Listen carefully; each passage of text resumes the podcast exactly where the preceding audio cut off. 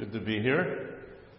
I was telling uh, my wife Ruth on the way over, I can remember the first time I preached here. We had an old Volkswagen van, and uh, I was, uh, she drove me over, and I can remember sitting in the passenger seat going over my notes and everything, and I was nervous. Uh, it was, uh, but the church has changed. It was in the old building, and that little that little section there. Now, praise God what He's done here, uh, and uh, so it's good to uh, to be up here. Uh, let me get my speaking of my notes, you get them up here also. And then back then, I don't think I needed my glasses, but I need them now. Okay, um, our text is going to be Romans 1,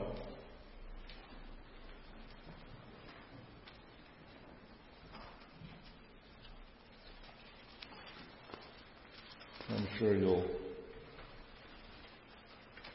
know, know this text if you know anything about Martin Luther. Romans 1 and 1 through 7.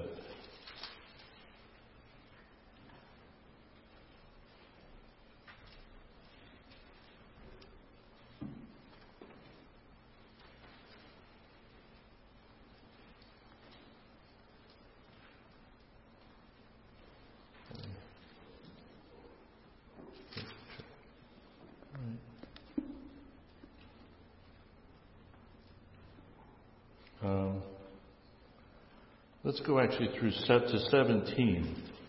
I said 7, 17, speaking of needing glasses. Uh, Romans 1, uh, 1 through 17.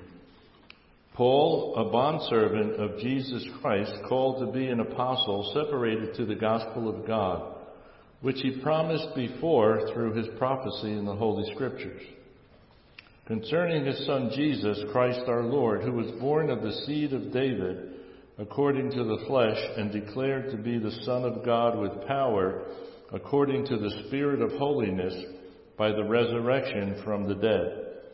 Through him we have received grace and apostleship for obedience to the faith among all nations for his name, among whom you also are the called of Jesus Christ. To all who are in Rome, beloved of God, called to be saints, grace to you and peace from God our Father and the Lord Jesus Christ. First, I thank my God through Jesus Christ for you all, that your faith is spoken of throughout the world.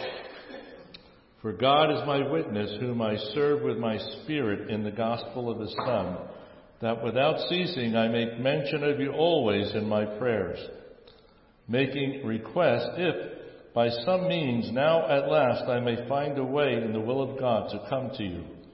For I long to see you that I may impart to you some spiritual gift so that you may be established. That is, that I may be encouraged together with you by the mutual faith both of you and me.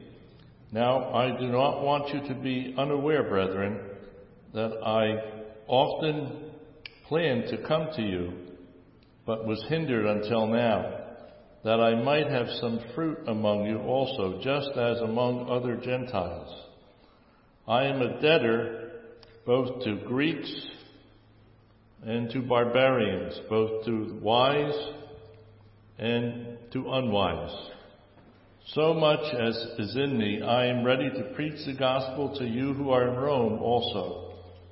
For I am not ashamed of the gospel of Christ, for it is the power of God to salvation for everyone who believes, for the Jew first, and also for the Greek.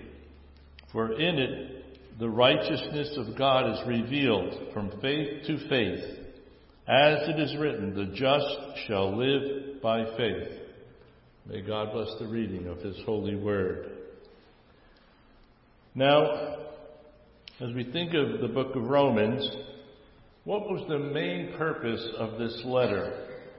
Well, John Calvin said, justification by faith is the principal question of the whole letter. And I'll read you a quote from Martin Luther, telling what he got out of Romans, uh, especially Romans 1:17. I greatly long to understand Paul's epistle to the Romans, and nothing stood in the way but that one expression, the righteousness of God, because I took it to mean that righteousness whereby God is righteous and deals righteously in punishing the unrighteous. Night and day I pondered until I grasped the truth that the righteousness of God is that righteousness whereby through grace and sheer mercy he justifies us by faith. Thereupon I felt myself to be reborn and to have gone through open doors to paradise. The whole of Scripture took on a new meaning, and whereas before the righteousness of God had filled me with hate, now it became to me inexpressibly sweet in greater love. This passage of Paul became to me a gateway to heaven. Many of us here, by God's grace, have experienced justification by faith in Jesus Christ. As we study the book of Romans, anywhere we would look, we need to let this doctrine sink in more and more and more and cause us to praise God in newer and richer ways than ever before. Now, as we think of the greeting in uh, Romans 1, as we look at this passage today, we see two main, main points. First, Paul identifying himself and second, Paul identifying the Roman church and us. It's important for us to know who we are so we can be who we are. If that sounds confusing, don't worry. If you pay attention, you'll understand by the end of the message. As we look at verse 1, we see Paul identifying himself. He is a bondservant of Jesus Christ. Yes, he is a servant but then he goes on to tell us what type of servant he is. He is called to be an apostle. Apostello, stello being send, and apo, out. One who is sent out, and even more particularly, sent out with a purpose. He was sent out with a special commission. And let's uh, just review Paul's special call by Jesus in Acts 9. This is when he was the Pharisee Saul, and uh, I'll begin at 9 1. Then Saul, still breathing threats and murder against the disciples of the Lord, went to the high priest and asked letters from him to the synagogues of Damascus, so that if he found any who were of the way, whether men or women, he might bring them bound to Jerusalem. As he journeyed, he came near Damascus, and suddenly a light shone around him from heaven.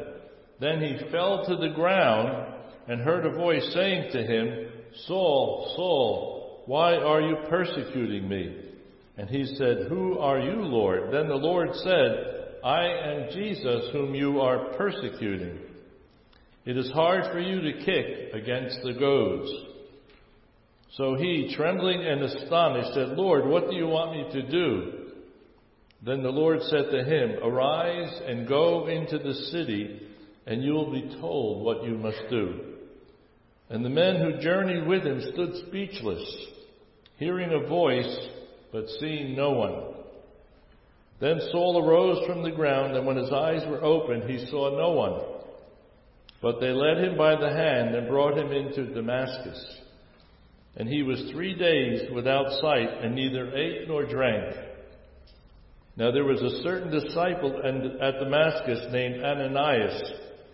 And to him the Lord said in a vision, Ananias, and he said, Here I am, Lord.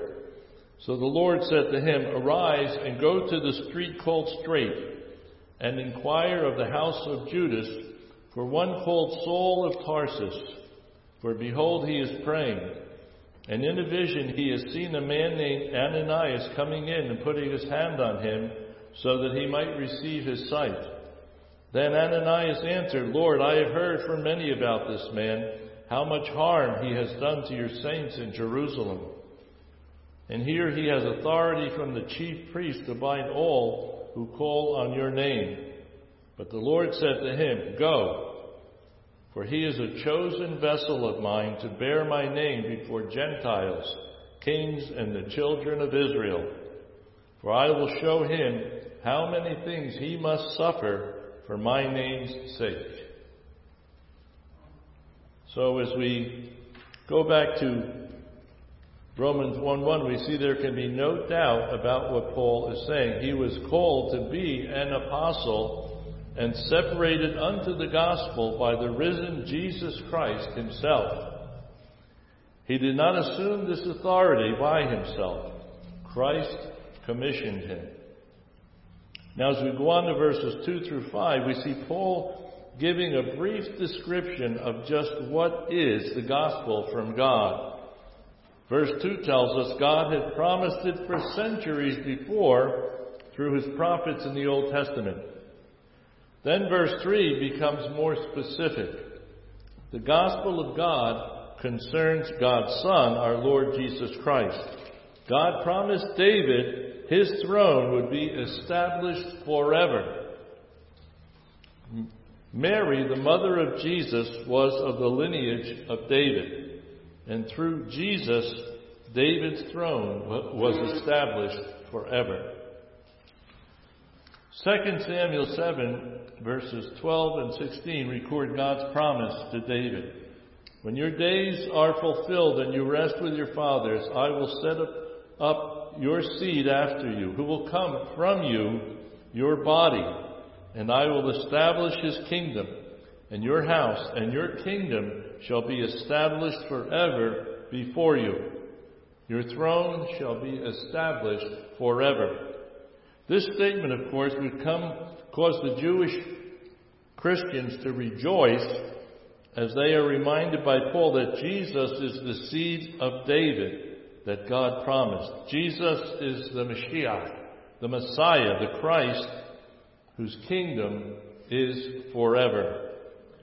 Then as we go on to verse 4, we see Paul emphasizing that Jesus was declared to be the Son of God with power not only his power to be perfectly righteous, or his power to do miracles, or his power to die for our sins, but also the power shown in his resurrection from the dead.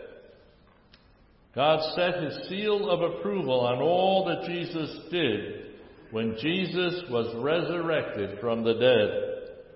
All who, by God's grace, put their trust in Jesus as Savior and Lord will surely be resurrected from the dead also and spend eternity in heaven with Him.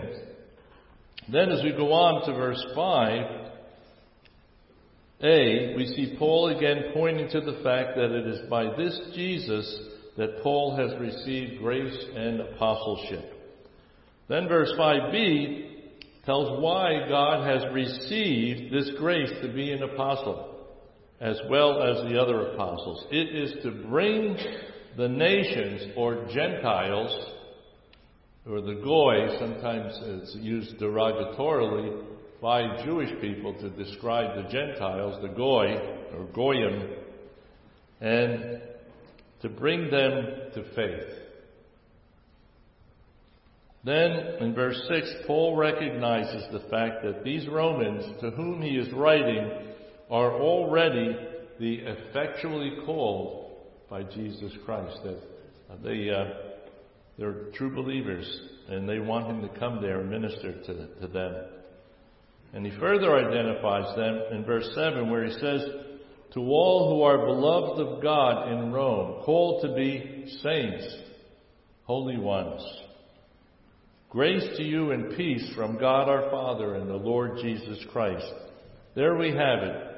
Paul has identified himself and he has identified us. Down through the ages, this letter comes to us. to build us up in the faith and remind us of the doctrines of grace.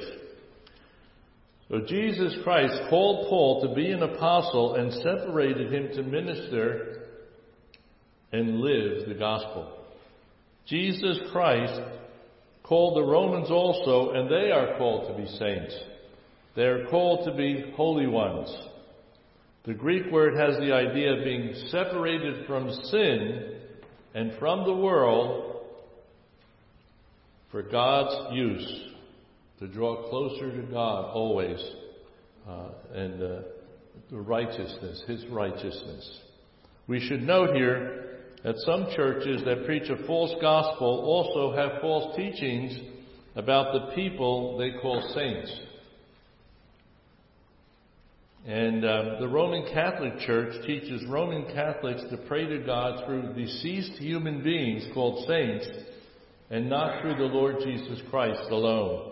I come out of the Greek Orthodox Church and they do the same things. Certain people that they call saints meet their standards. So they've un- invented actually unbiblical standards that they use to make only certain people saints. Jesus Christ disagrees with them and teaches this to Christians in John 14:6. Jesus said to him, "I am the way, the truth, and the life. No one comes to the Father but through me, but through him." This teaching of the Roman Catholic Church is also a very serious sin against God because in Isaiah 42:8, God says, "I am the Lord, that is my name.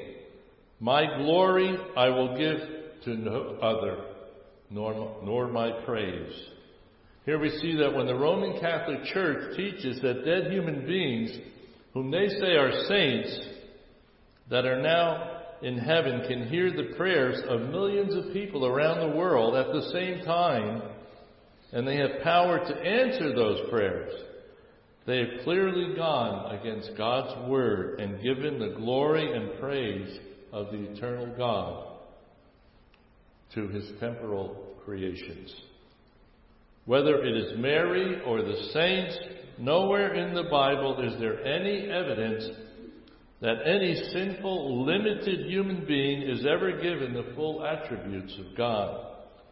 While the Roman Catholic Church priesthood and their false traditions may try to say that some people become saints by going above and beyond the call of duty, Jesus says this in Luke 17:10.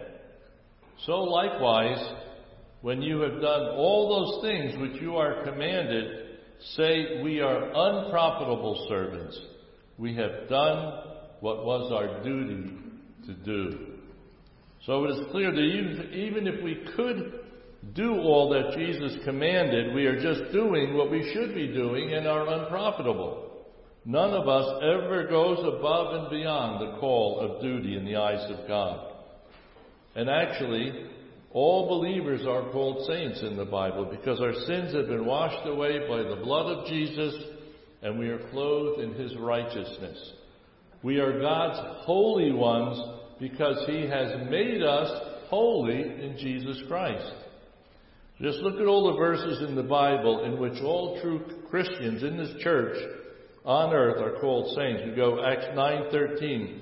Then Ananias answered, "Lord, I have heard from many about this man, how much harm he has done to your saints in Jerusalem." In Acts 9:32, now it came to pass as Peter went through all parts of the country that he also came down to the saints who dwelt in Lydda in Acts 26:10, "This I also did in Jerusalem, and many of the saints I shut up in prison, having received authority from the chief priests, and when they were put to death, I cast my vote against them." That's the apostle Paul talking about what he did when he was the Pharisee Saul before he was saved. And it goes on. I can cite a verse after verse after verse. If you have a concordance at home, just look up saints and you'll see. So, as far as Mary is concerned, she called herself a sinner when in Luke 146 and 47, she acknowledged she too was a sinner in need of salvation by calling God her Savior, in what's called Mary's Magnificat. But she called God her, she said, My soul magnifies the Lord, and my spirit has rejoiced in God my Savior. Roman Catholic Church traditions have gone so far from the Bible that they actually call Mary the cooperatrix and even co-mediatrix of Jesus. That uh, she, uh, it's by with her, uh, she. It wasn't Jesus alone that saves us, but Jesus and Mary saves us from our sins.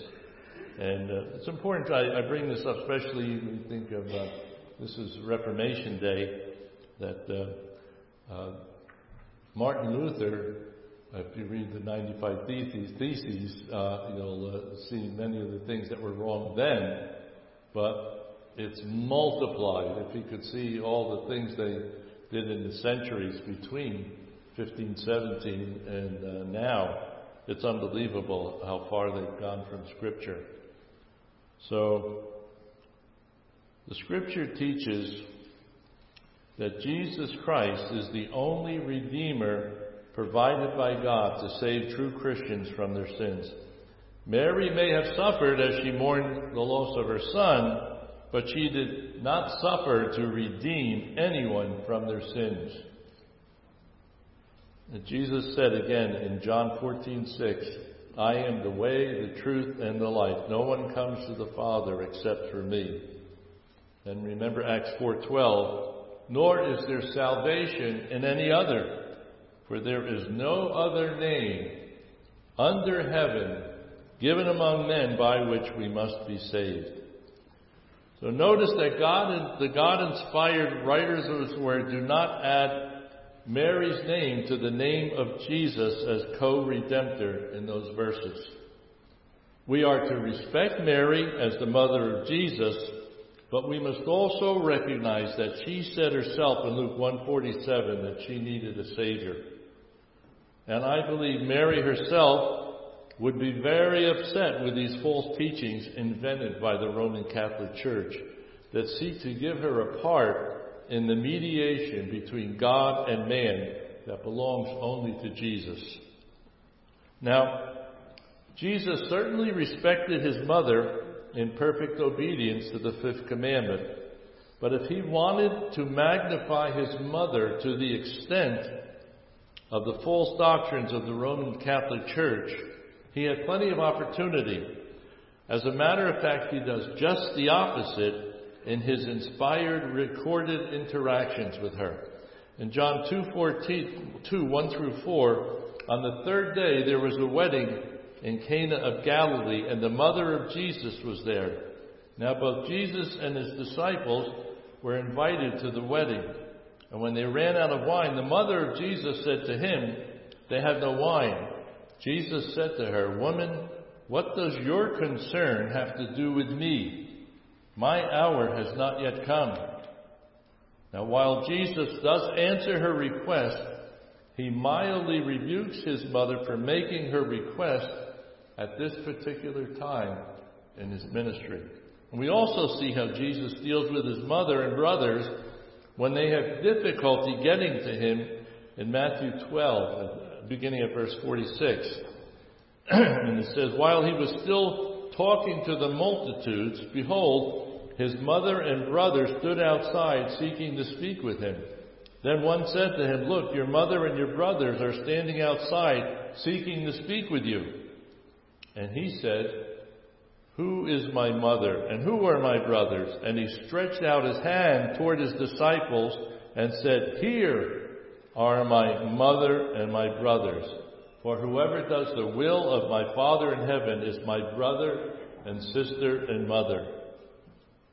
If Jesus wanted to establish the exalted view of Mary that's been invented by the false traditions of the Roman Catholic Church, here was his perfect opportunity. He could have said that his great and wonderful mother is here, and then told all of the people they must immediately step aside and make way for his co-redemptor. But he doesn't do that at all. Instead, he actually makes Mary and his brothers wait outside while he teaches a very important spiritual lesson that one's family relationship with Jesus is not based on being his physical relative, but by being his spiritual relative and by demonstrating that relationship through obedience to God's will as revealed in his word. And Jesus makes this point again in Luke 11, beginning of verse 27. And it happened as he spoke these things, he was uh, on his way to uh, die for our sins. And it happened as he spoke these things that a certain woman from the crowd raised her voice and said to him, Blessed is the womb that bare you and the breast which nursed you. But he said, More than that, blessed are those who hear the word of God and keep it. Here we see a woman in the crowd saying how blessed Mary was to have given birth to Jesus and nursed him. Again, Jesus has the opportunity to build on her statement and also say something wonderful about Mary. But he doesn't do it. Instead, while he doesn't disagree with the woman that she was blessed, his main emphasis is to point to the people who are truly blessed are those who hear the word of God and keep it. Clearly, Jesus does not use any of these opportunities to establish the exalted view of Mary that has been invented by the Roman Catholic Church, but instead, he uses them to exalt, obedience to God's Word as the sign of those who are truly blessed by God and saved by God's grace. So when we pray, we must flee this unbiblical false doctrine of praying through the so-called saints and Mary. We must pray always then that the Bible teaches that only God is present everywhere, or the theological language, omnipresent, knows everything, omniscient, and is all powerful, omnipotent. These attributes are part of his glory and praise, and he clearly states in Isaiah 42 8 that he will not give his glory or his praise to another. We should again note here that nowhere in the Bible does it say that when anyone dies, they receive any of the attributes that exclusively belong to God. The Bible teaches that God will always remain God with all his infinite, eternal, divine attributes. And we, as His creations, will always remain creations with all our limited creation attributes. We will be changed by God in order to dwell with Him in the new heaven and earth, but we will always remain His limited creations. So true Christians in obedience to Jesus Christ, only pray to God the Father through God the Son by God the Holy Spirit who dwells in them. So, whether you are the Apostle Paul or just an everyday saint, it is Christ who has called you and separated you for his own glory. Now let's think about what saints should be doing. Many so-called saints are happy to be called or saved, but they don't want to be separated from sin and the world. Jesus said if you love him, you would keep his commandments. Examine yourselves tonight. Has the Holy Spirit been convicting you of some sinful attitude or practice in your life? Have you been hardening your heart? The Holy Spirit has been calling you to be separate from sin and the world, but you keep fighting the separation. Do you identify more with the world or with Christ and godliness? As I look out, on people who've come to the Sunday evening service, I feel like I'm preaching to the choir because you're here. Uh, you took this time to be here, to worship Him, to sing His praises, to praise Him with prayers and ask for things uh, in prayer. And so God has blessed you and just moving in you to be here. The Holy Spirit moving in you. Praise God. So now, though, remember, God is calling you to a more abundant life always by separating yourself from that sin and drawing closer to Him in righteousness. You know what it is? It's not just obeying, it's joyfully and lovingly obeying. Thank you, Lord, for your commandments. They protect me. They're a guardian about me. I remember uh, uh, how they talk about these uh, sheep dog, dogs that protect the sheep, and um, and I remember uh, uh, the the Bulls had a dog named Harper. He just died recently, and um, he would guard the family. Uh, when we were in, the, we would go out to the Outer Banks, and the family would be out with all the kids and the parents and everybody, and we would all be in a, a group out in the water. The waves would be breaking on us, and kids would be swimming around, and the parents. And Harper would go out into the water and make a circle around the family, come back up on the beach, and then go make another circle around the family. They were his sheep, his family, and he just he was always there guarding them.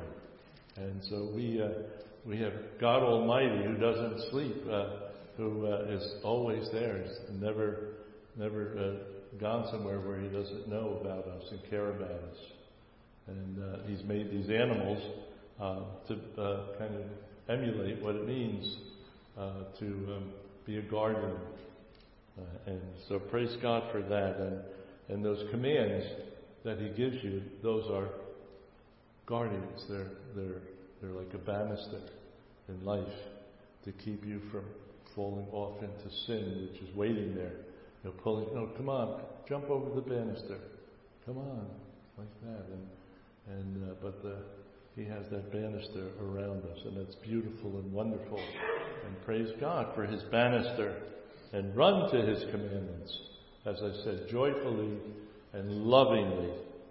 And um, just uh, especially um, uh, I, uh, the pastor's prayer talking about uh, our young Christians today and that all the temptations that are out there, that the Lord would uh, deliver them from that. And, uh, and that's it, that we need to pray for them. That's, that's really bad out there. And Whatever you want, He's got it for you. He's waiting uh, for you and to just Satan to grab you and pull you over the banister. You, know, you don't want to do that. And and and make sure you warn our, your young people. You have uh, uh, children or grandchildren or uh, nieces and nephews uh, and that uh, the world. And I was out there in that world for for a while. Uh, and it's all, it's all as, as the Apostle Paul said, he, he was involved with religious things and probably did many good things in, in the name of religion. And he said, it just I count it as rubbish for what I've gained in Jesus Christ. And that's the way we have to try and warn them, warn them uh, that uh, He's always there trying to drag us down. Now, we see who we are. We talked about being His saints and separated to be His holy ones. And so we need to uh, uh, be who we are. I said we know who we are now. We did that. And now we need to be who we are. And just coming to worship tonight, as I said, praise God. You're here. You're doing part of what He said. And and what, when, whatever gift you have uh, to use in the church, uh, just give them to the Lord. Ask the Lord to, to use you whatever you need. Need Heavenly Father, uh, show me a ministry that I can be involved in and be a blessing in, in the church. So uh, let's be who we are. And I don't know if this is going out over the airwaves today. Is, is the, uh, that on today, Dick? Or yeah, and so as I look about, I look about and I see people who I believe have trusted in Jesus Christ as Savior and Lord. By His grace, there have been certainly uh, public testimony you've given the members of His church, and so uh, praise God for that. But for anyone who might be watching, God's reaching out to you today. This you've heard the gospel. He's reaching out to you today. There's many false churches. The Roman Catholic Church is not the only church out there preaching false gospels and talking about a false Jesus Christ. So um, you need to trust in the Jesus Christ of the Bible, just as Martin Luther gave that testimony that uh, it just the world opened up and how beautiful it was, and and to know that it's not your works that save you, it's the works of Jesus Christ that saves you that He's the basis of salvation.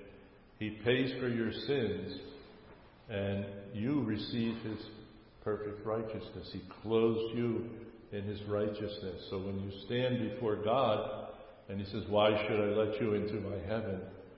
You're not going to say, Well, I gave charity, and I gave money to the church, and, and uh, I used to drive some crippled person to uh, the hospital, or did because Jesus Christ lived and died for me. That, uh, that's fine. And all the works that you do afterward are not part of the basis of your salvation, the evidence of your salvation. Jesus said we would be known by our fruit, by our works. So that's just the evidence, but never the basis. Christ alone. So God's reaching out to you through this church Repent of your sins and trust in Jesus Christ as your Savior and Lord, and you will be saved. May God have mercy on you and give you the grace to believe. Let's pray. Heavenly Father, again we thank you for your great love. Thank you uh, for our great salvation in you.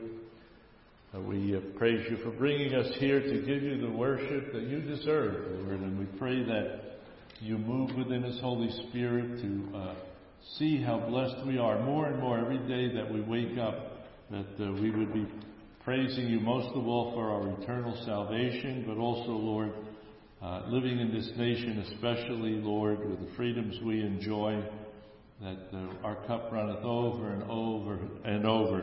So many Christians throughout the world when they profess your name, Lord, the, the government will come down hard on them, or their neighbors, or co-workers, or, or even their own families, Lord, will even kill them because they love you. So thank you for the many blessings we have here. Help us to su- support our brothers and sisters suffering like that, Lord, whatever we can do. And uh, again, be with our nation, be with those in authority over us, uh, that they would guard these freedoms, Lord, and uh, that they would uh, raise up, you would raise up uh, politicians, Lord, that would appreciate this and and, uh, and and make decisions that will keep the nation free, and that we would have freedom of religion and speech, Lord, and, and uh, that uh, we, we commit that into your hands. And if anyone is listening, Lord, and just hearing the gospel tonight, have mercy upon them, Lord. You need to open their eyes, give them eyes to see and ears to hear that they might be saved. And uh, we do pray that you come soon, Lord Jesus, and pray in your precious name. Amen.